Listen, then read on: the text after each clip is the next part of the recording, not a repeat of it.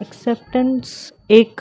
Difficult concept है, जिसे समझना मुश्किल नहीं है इतना बट उस टाइम मुश्किल हो जाता है जब हम किसी चीज़ से स्ट्रगल कर रहे होते हैं, किसी चीज़ से फाइट मार रहे होते हैं। अब एज़ लॉन्ग एज़ ये ये भी हो सकता है कि हम किसी चीज़ में अच्छे नहीं हैं, जैसे हमारा सेल्फ कॉन्फिडेंस नहीं है हमारे अंदर बिल्कुल भी